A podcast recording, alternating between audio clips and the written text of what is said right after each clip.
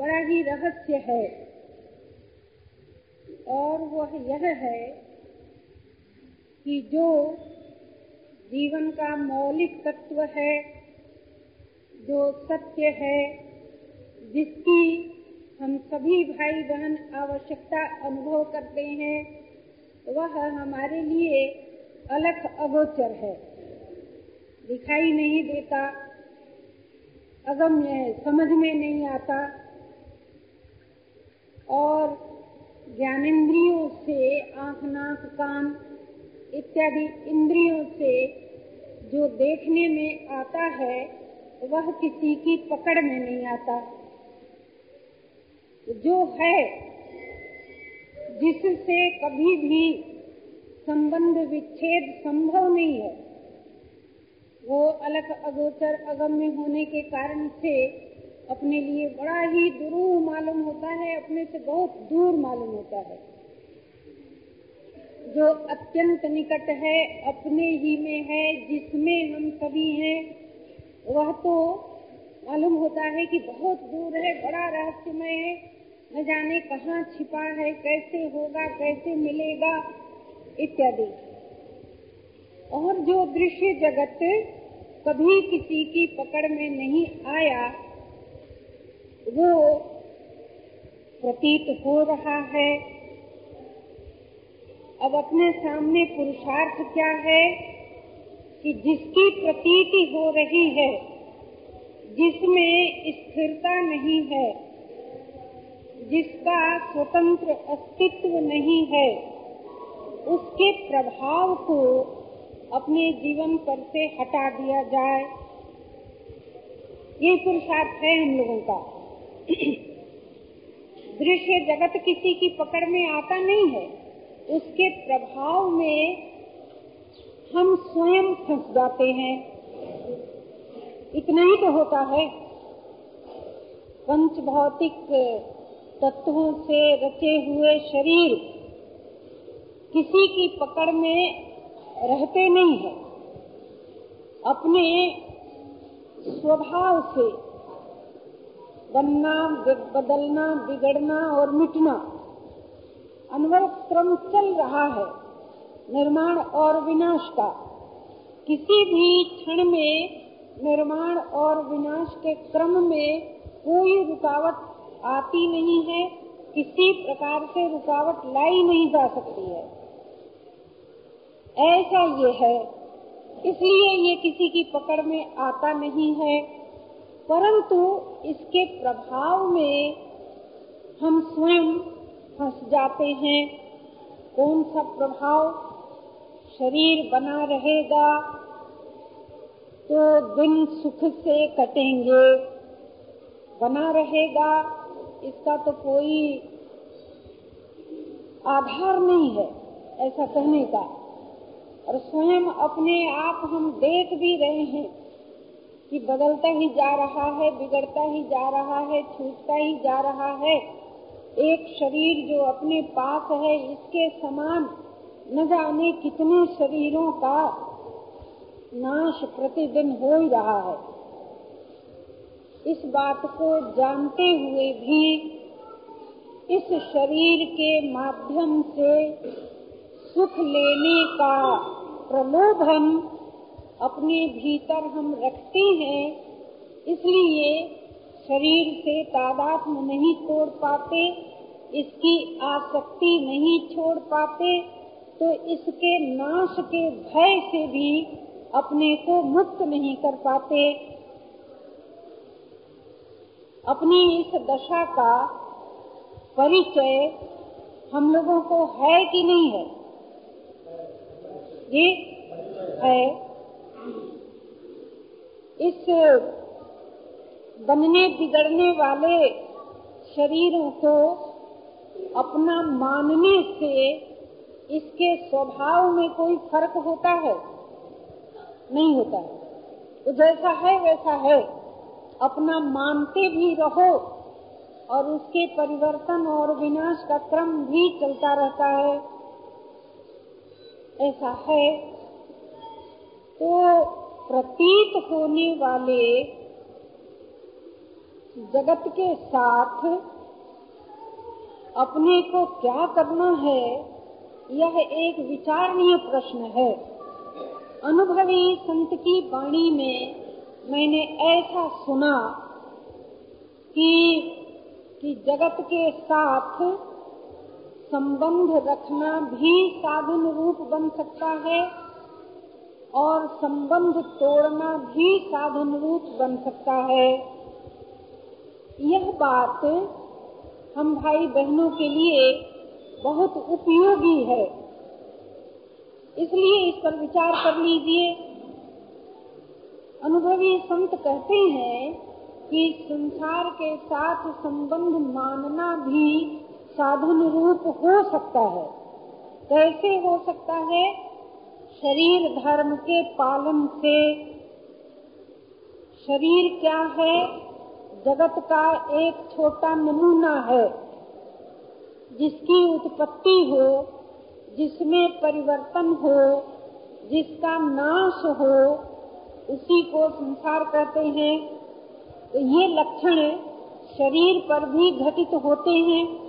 इसकी उत्पत्ति हुई है, इसमें निरंतर परिवर्तन हो रहा है और इसका विनाश भी अवश्यंभावी है। इस दृष्टि से शरीर भी संसार ही है, संसार का एक छोटा नमूना है। इसको लेकर जब इस जगत में हम रहते हैं तो हमारे लिए शरीर और संसार के संबंध को निभाना साधन रूप होना चाहिए। साधन रूप होने का अर्थ क्या है? कि इन दोनों के संबंध के निर्वाह में मेरा अपना उत्थान हो जाना चाहिए। ठीक है, अब उपाय कैसे करें, कैसे संबंध को निभाएं? बहुत सीधी सादी सहज सी बात है कि आपको आवश्यकता है अविनाशी जीवन की। शरीर और संसार दोनों सजातीय हैं, अर्थात दोनों नाशवान स्वरूप के हैं। इसलिए इन दोनों के पारस्परिक संबंध का निर्वाह तो अपने को करना है, लेकिन अपने लिए इन दोनों की आवश्यकता नहीं है। तो दोनों का निर्वाह कैसे होता है? तो भाई, जो लोग शरीर को संसार की धरोहर मान लेते हैं, भौतिकवादी दृष्टिकोण से जो व्यक्ति और समष्टि की एकता को स्वीकार कर लेते हैं, उनके लिए सहज होता है कि वे शरीर और संसार के संबंध का सुंदर निर्वाह कर सकें। यह यह मेरा नहीं है, यह मेरे लिए नहीं है, यह मेरे काम नहीं आ सकता है। ये भौतिकवाद का सिद्धांत है। इकाई और समष्टि सबकी एकता का सिद्धांत है। जब शरीर और संसार की सजातीयता है, दोनों को एक दूसरे से अलग कर ही नहीं सकते, तो एक शरीर को अपना मानना और अन्य शरीरों को पराया मानना, इसी भ्रम से हम एक शरीर की आसक्ति में फंस जाते हैं।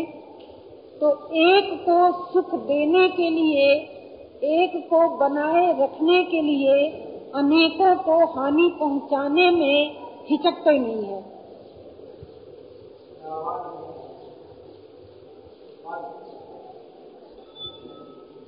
एक शरीर को अपना मानना और एक को छोड़कर बाकी सबको पराया मानना, यह भूल है। इस भूल का फल क्या होता है? कि एक की आसक्ति में फंस जाने से उसको बनाए रखने के लिए अनेकों शरीरों को क्षति पहुंचाने में हम हिचकते नहीं हैं। परिणाम क्या होता है कि अपने भीतर राग और द्वेष आ जाता है। एक एक ये तो मेरा है और इससे भिन्न जो दूसरे दिखाई देते हैं वे तो पराये हैं। तो इस प्रकार के राग द्वेष के विकार से अनेकों असाधन जीवन में आ जाते हैं। इस मूल भूल को मिटाए बिना किसी भी प्रकार का कोई विधियात्मक साधना सिद्ध नहीं होता।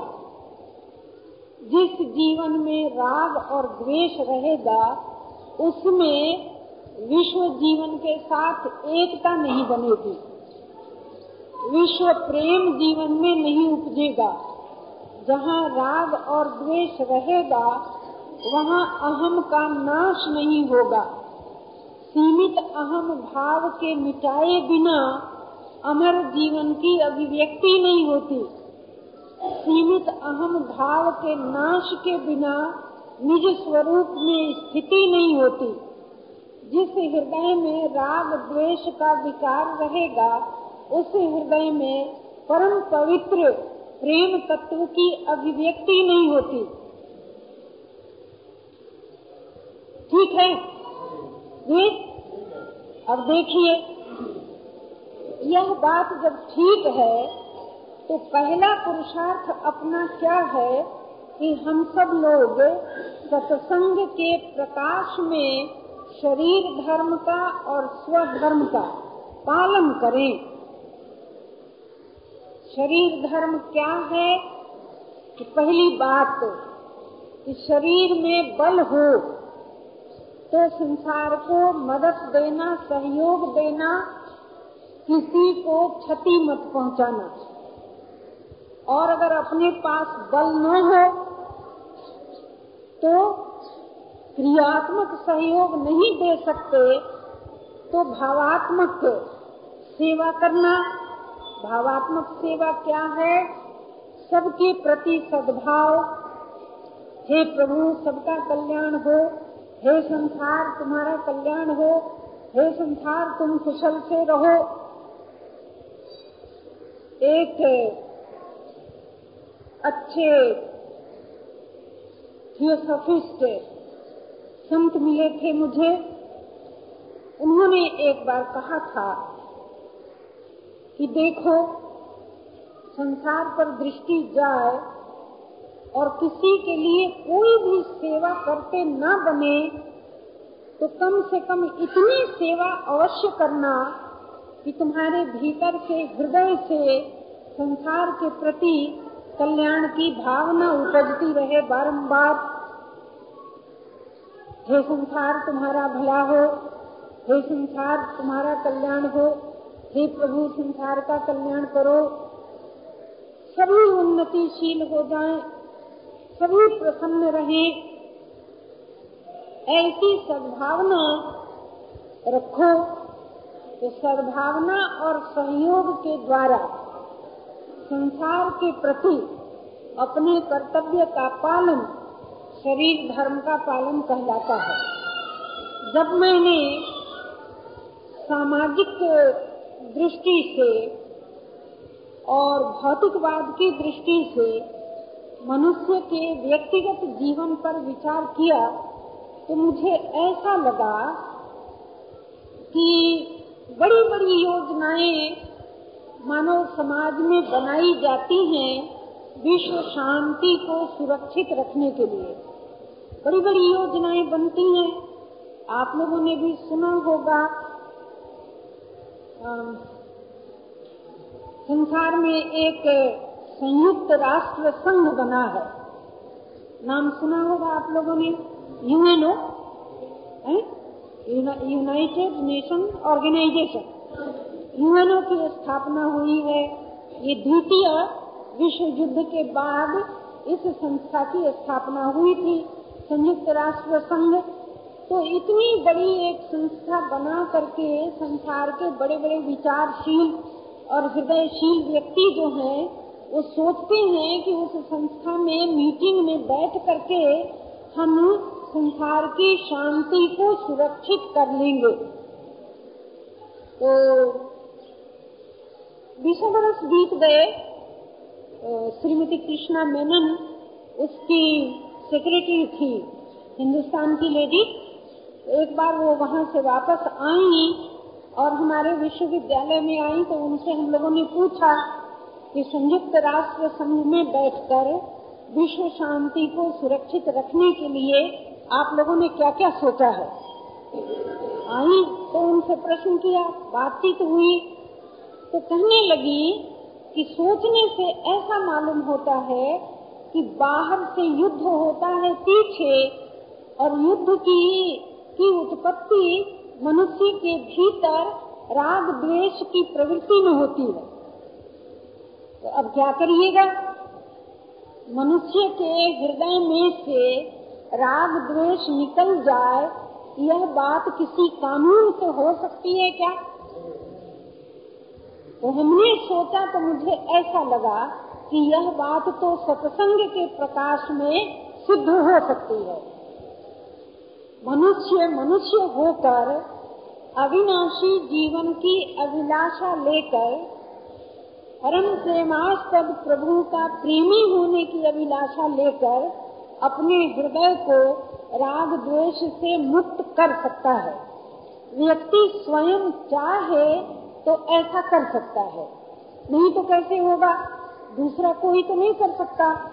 तो अब सोचिए कि हम लोग अपने को सामाजिक व्यक्ति कहते हैं और विश्व शांति की सुरक्षा में हाथ बटाना चाहते हैं, तो ऐसा करने में पहले स्वयं को शुद्ध करना पड़ेगा।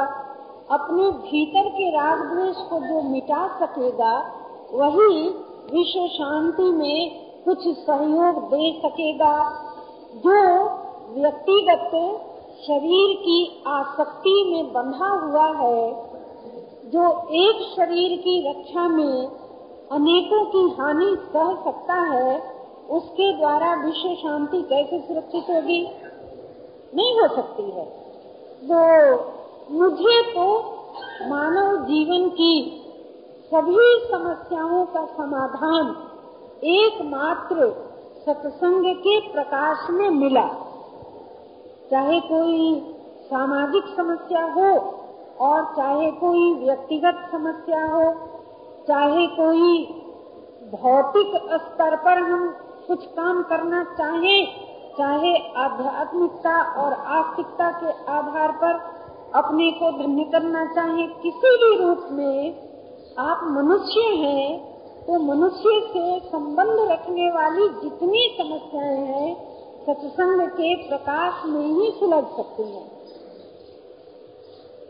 तो अनुभवी संत ने हमें सलाह दी कि तुम्हारे पास एक भौतिक तत्व है और तुम्हारे पास कुछ अलौकिक तत्व हैं।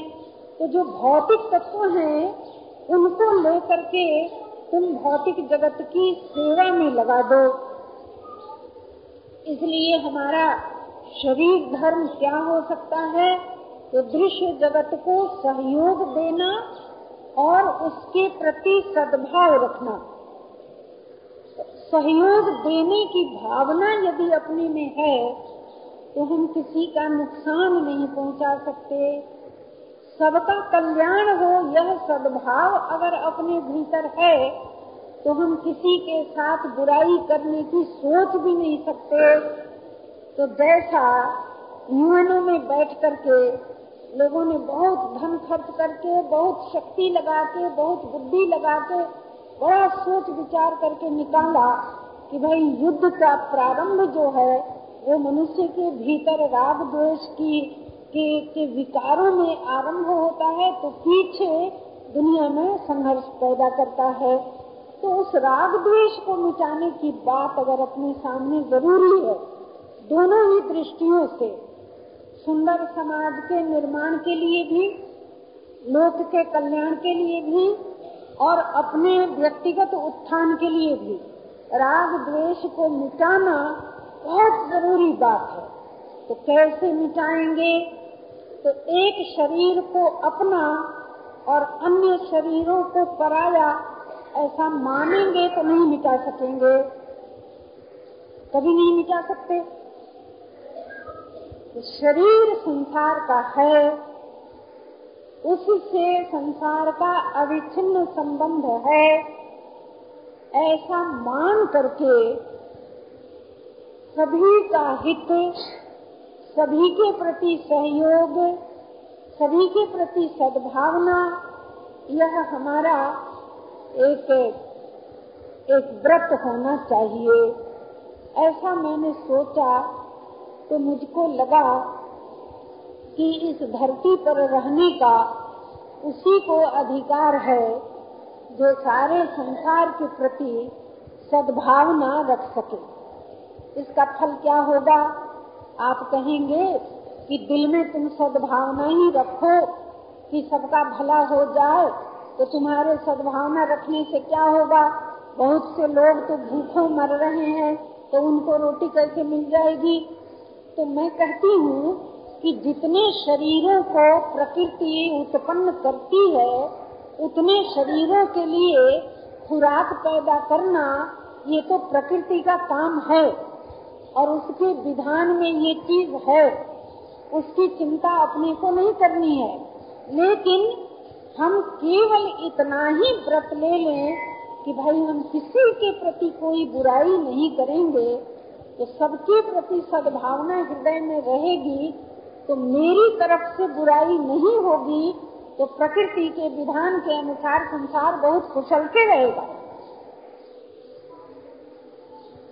खुराक की कमी का प्रश्न प्रकृति के दोष से नहीं आता है, हमारे संग्रह के दोष से आता है।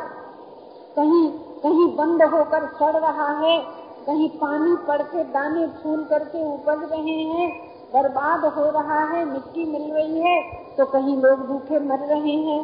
तो मनुष्य ने मनुष्यता को छोड़ दिया, शरीर और जगत की एकता को हम भूल गए, इसलिए समाज में अनेक प्रकार की विषमताएं और संघर्ष की उत्पत्ति हो गई।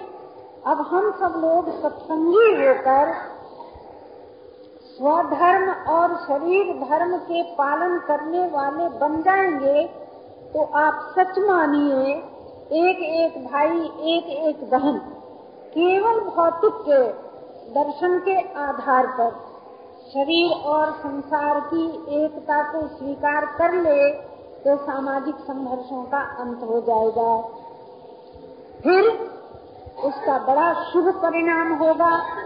क्या होगा कि जब शरीर को आपने समाज की धरोहर मान लिया, उसकी सेवा की सामग्री मान ली, तो उस सामग्री से फिर व्यक्तिगत सुख भोगने की बात जीवन में से निकल जाएगी।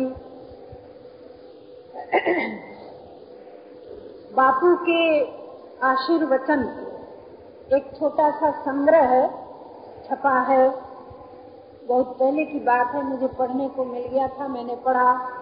तो उसमें एक जगह पर लिखा था कि कि जब मैं ईश्वर का हूँ और मेरा सारा समय ईश्वर का है, तो इस जीवन में व्यक्तिगत सुख भोगने का कौन सा स्थान है? और जब सारा समय परमात्मा का है, तो एक भी क्षण आलस्य में कैसे बीते? तो जिंदगी का कोई क्षण आलस्य में नहीं बीत सकता, और जिंदगी का कोई हिस्सा व्यक्तिगत सुख भोग के लिए नहीं है। यह किसका व्रत हो गया? एक सही ईश्वरवादी का व्रत हो गया, जिसने ईश्वर को माना, जिसने शरीर और संसार को ईश्वर का माना, जिसने अपने को ईश्वर का मान लिया, उसके जीवन में से व्यक्तिगत सुख भोग निकल गया और आलस्य निकल गया। कितना बड़ा काम हो गया। और अपनी दशा देखें हम लोग, जितने भाई बहन यहाँ बैठे हैं अधिक संख्या उनकी है, मेरा अनुमान है अधिक संख्या उनकी है जो ईश्वर को मानते हैं। मेरा अनुमान ठीक है? ठीक है, ईश्वर को मानते हैं। अब सोच करके देखो तो कितनी बार हम लोगों ने उस सर्वज्ञ परमात्मा के सामने बैठ करके यह कह दिया, हे प्रभु यह मन तेरा, यह तन तेरा, ये धन तेरा, यह सब कुछ तेरा, मैं तेरा। ऐसा हम लोगों ने कभी कहा कि नहीं? कहा है। और क्या अपने कहे हुए पर हम अचल हैं? नहीं है। कह दिया था हे प्रभु यह तन तेरा, तो गांधी जी ने कहा कि हे प्रभु ये सब कुछ तेरा, तो उन्होंने उसको निभाया। सात शब्दों में उन्होंने कहा कि जब सब कुछ परमात्मा का है, यह तन भी उनका है, तो इस तन के द्वारा सुख भोगने का कौन सा स्थान है? दूसरे की पराई वस्तु हो गई ना, किसी को समर्पित कर दिया, तो चाहे परमात्मा का मान करके परमात्मा को समर्पित कर दिया, ये आस्तिक दर्शन हुआ, और चाहे जगत का मान करके जगत को समर्पित कर दिया, तो ये भौतिक दर्शन हुआ। तो किसी भी सही दृष्टिकोण से हम लोग विचार करेंगे तो अपने पास जो मिला हुआ एक शरीर है, इस शरीर को लेकर किसी प्रकार के सुख भोगने का स्थान मनुष्य के जीवन में नहीं है। तो कहीं भी किसी भी दार्शनिक दृष्टिकोण से किसी भी सत्य के स्टैंड पर खड़े हो जाओ, तब तो जीवन का उत्थान दिखाई दे, और नहीं तो कहने के लिए हे प्रभु ये तन तेरा, हे प्रभु ये मन तेरा, कहने के लिए तो ये सब कुछ तेरा, और उपयोग में लाने के लिए ये सब कुछ मेरा, मैं जैसे चाहूँ वैसे इस शरीर का उपयोग करूँ, तो अधिक से अधिक सुख भी इस शरीर से मैं ही लूँ, और अधिक से अधिक सम्मान का भोग भी मैं ही करूँ। तो इसी कारण से कथन में और जीवन में इतना अंतर हम लोग रखते हैं, इतना भेद रखते हैं। इसलिए मेरा लिया हुआ व्रत मेरे जीवन को उज्जवल बना नहीं रहा है। आसान लगता है थोड़ी देर के लिए यह यह कह देना कि हे प्रभु ये तन तेरा, ये धन तेरा, ये मन तेरा, सब कुछ तेरा, तो ये कहना आसान लगता है। लेकिन जैसा मैंने कहा वैसा माना भी क्या, ऐसा सोचना। प्रतिदिन प्रातः काल सबसे पहले आँख खुले तब, प्रतिदिन रात्रि में सोने से पहले आखिरी प्रोग्राम, यह सत्संग होना चाहिए। जैसी मैंने जीवन के सत्य के आधार पर मान्यता स्वीकार किया है, वैसा ही जीवन बनाया क्या? अगर नहीं बनाया है तो अपने सुधार के लिए वही सबसे अच्छा क्षण है, जबकि अपने को दिखाई देता है कि हे प्रभु सचमुच मैंने जैसे तुम्हारे आगे निवेदन किया वैसा मैंने अब तक किया नहीं है, मेरी इस भूल को आप क्षमा करें और इस भूल को मैं न दोहराऊं, इसके लिए मुझे सामर्थ्य दे। तो उन्हीं सामर्थ्यवान से सामर्थ्य मांगिए, उन्हीं करुणा सागर की करुणा के आश्रित हो करके अपने को उनके आश्रित रखने का व्रत पूरा करिए। कहीं से कुछ तो सुधार की घड़ी जीवन में आनी चाहिए कि नहीं चाहिए? चाहिए। अब ऐसा सोचो कि, कि हम उनके हमने उनसे कह दिया है कि ये सब कुछ तेरा है, ये सब कुछ तेरा है, तो तो हो गया इतने से। तो इतने से कैसे हो जाएगा भाई? अभी अभी प्रार्थना के समय कह दिया कि सब कुछ तेरा है, और वहाँ से उठने के बाद व्यवहार करने के समय जो कुछ दिया था उनको सब वापस ले लिया, और अपना अधिकार मान करके अपने ढंग से शरीर और सामग्री का उपयोग करने लग गए, तो मेरा कहा हुआ गलत हो गया न, इसीलिए फलित नहीं होता है। तो अनुभवी संत हम लोगों को सलाह देते हैं, कहते हैं कि देखो तुम्हारे पास शरीर है, शरीर धर्म का पालन कर सकते हो, तुम स्वयं हो, मैं हूँ, ऐसा कहकर अपनी सत्ता को हम अनुभव कर रहे हैं कि नहीं? मैं हूँ ऐसा आपको भाषित होता है कि नहीं? जी होता है। तो आप स्वयं भी हैं, इसलिए आप स्वधर्म का पालन भी कर सकते हैं। तो शरीर के द्वारा जगत की सेवा करते हुए, जगत का भला मनाते हुए शरीर धर्म का पालन हम कर सकते हैं, और स्व के द्वारा विवेक के प्रकाश में शरीर और संसार का संबंध तोड़कर स्वधर्म का पालन भी कर सकते हैं। अलख अगोचर अविनाशी को अपना मानकर स्वधर्म का पालन हम कर सकते हैं। तो स्वधर्म के पालन से सत्संग सिद्ध होता है, शरीर धर्म के पालन से विश्व शांति सुरक्षित होती है। अपने लोगों को दोनों ही बातें अभिष्ट है, जिस संसार में हम रह रहे हैं उसकी शांति बनी रहे, ये भी अपने को अभिष्ट है, और शरीर और संसार की आसक्ति से छूटकर, इनके बंधन से मुक्त होकर अविनाशी जीवन से अभिन्न हो जाए, ये भी अपने को अभिष्ट है। दोनों ही बातें अपने को अभिष्ट हैं, इसलिए दोनों ही प्रकार के व्रतों का पालन हम भाई बहनों को करना चाहिए। तो स्वधर्म में कौन कौन सी बातें आ गई? स्वधर्म में एक बात यह आ गई कि जो तुम्हारा दृश्य है वह तुम्हारा जीवन नहीं है, इस सत्य को स्वीकार करो। जीवन का दृश्य नहीं बनता है, जिसके आप दृष्टा हो सकते हैं वह आपका जीवन नहीं हो सकता। जो आपका दृश्य बन गया वह स्व से अभिन्न नहीं हो सकता, वो स्व नहीं है। जो स्व है वो दृश्य नहीं है, जो दृश्य है वो स्व नहीं है।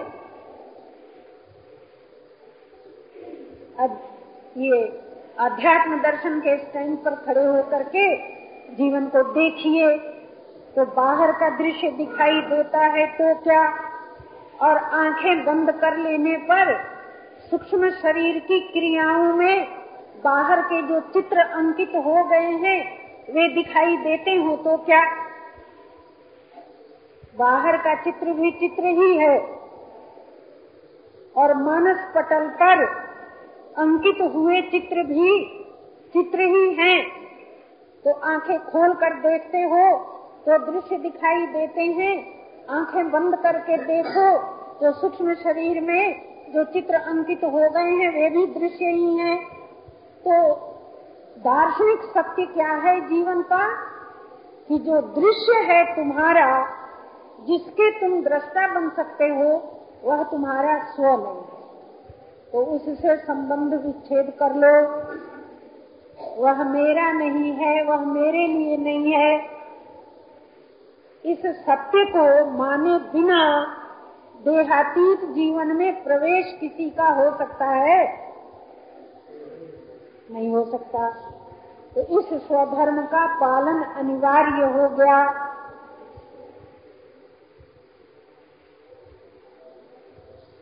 अब कितना भी संसार की आलोचना किए जाओ और कितनी भी उसकी निंदा करते रहो और प्रतीति से संबंध न तोड़ा जाओ, दृश्य में से महत् बुद्धि न निकाली जाओ, तो निंदा करने से संसार का चिंतन छूट जाएगा। संसार नाशवान है, संसार नाशवान है, इस बात की पुनरावृत्ति करने से संसार का चिंतन नहीं छूटता है। संसार का चिंतन कब छूटता है? जब आप उसको अपने लिए आवश्यक नहीं है ऐसा मान लेते हैं तब छूट जाता है। ऐसा हुआ है, मैंने अपने जीवन में इसको अनुभव किया है।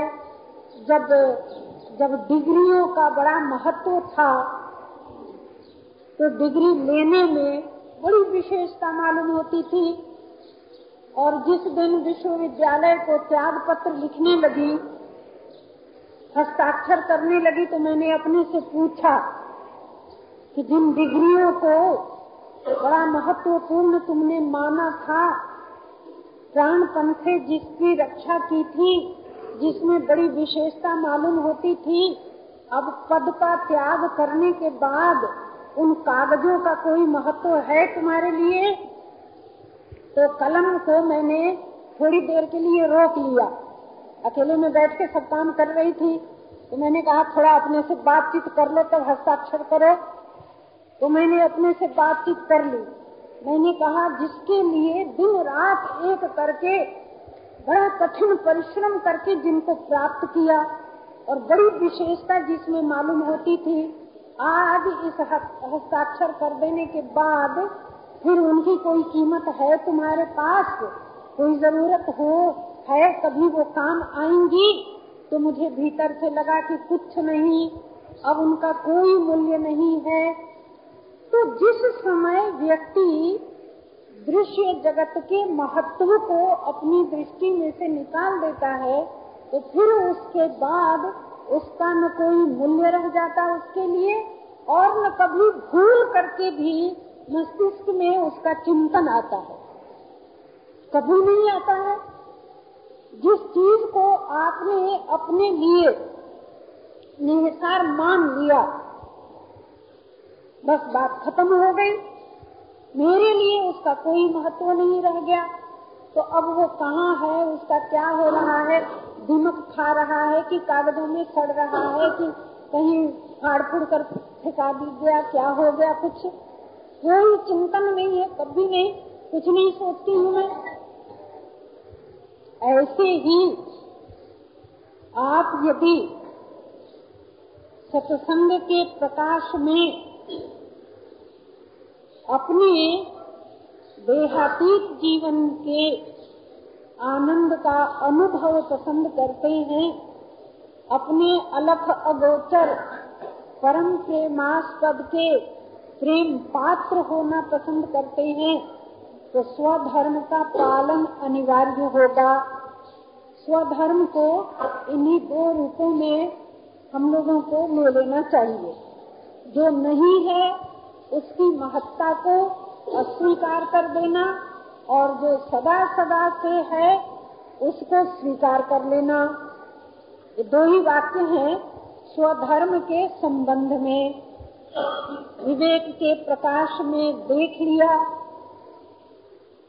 जो जो नहीं है उसको अस्वीकार कर देना, जो नित्य है, सत्य है, जिसमें सातत्य है, जिससे कभी संबंध विच्छेद हुआ नहीं है, नहीं हो सकता नहीं, जिसके जिसकी उपस्थिति को अपने में अनुभव किए बिना जीवन पूर्ण हो नहीं सकता, उसके होनेपन को अपने द्वारा स्वीकार कर लेना। तो नहीं को नहीं करके और है को है करके स्वीकार कर लेना, इसी का नाम स्वधर्म है। इस स्वधर्म के पालन से ही सभी प्रकार के साधनों की अभिव्यक्ति होती है। हमारा पुरुषार्थ क्या है? असाधन के नाश का उपाय मुझे करना है और साधन की अभिव्यक्ति स्वाभाविक होती है। जो साधन जीवन में अभिव्यक्त होता है उसी से साधक की एकता होती है, साधक की साधना से एकता होती है, तब साधन तत्व की अभिव्यक्ति होती है। साधन तत्व से साध्य की अभिन्नता होती है। तो अपना पुरुषार्थ उतनी ही दूर तक चलाना है जहाँ तक असाधनों के नाश का प्रश्न है। उसके बाद की पूरी पूरा प्रोसेस, पूरी प्रक्रिया जो है स्वभाव से अपने आप होती चली जाएगी। असाधन का नाश हो जाएगा, साधन का निर्माण हो जाएगा, साधन तत्व की अभिव्यक्ति हो जाएगी, साधक का संपूर्ण व्यक्तित्व साधन तत्व से मिल जाएगा और साधन तत्व जो है वह साध्य का स्वभाव है, वह साध्य का स्वरूप है। इसमें मिल जाने के बाद ना फिर कहीं द्वैत का खतरा रहेगा, ना फिर कभी दुख और और अभाव और मृत्यु, इन सबों का कहीं दर्शन होगा। सब समस्याएं समाप्त हो जाएंगी। ऐसा सोच करके अगर आप भाई बहनों को यह ढंग पसंद आवे तो अकेले अकेले बैठ करके स्वधर्म पालन और शरीर धर्म के पालन के संबंध में सोचते रहना, विचार करते रहना। जहाँ जहाँ अपनी कमी मालूम होती है उसको पूरी करने की चेष्टा करते रहना। तो चेष्टा में लगे रहना हमारा काम है और आवश्यक शक्ति प्रदान करके मेरे जीवन को पूर्ण बनाना ये जीवन दाता का काम है। अब शांत हो जाइए।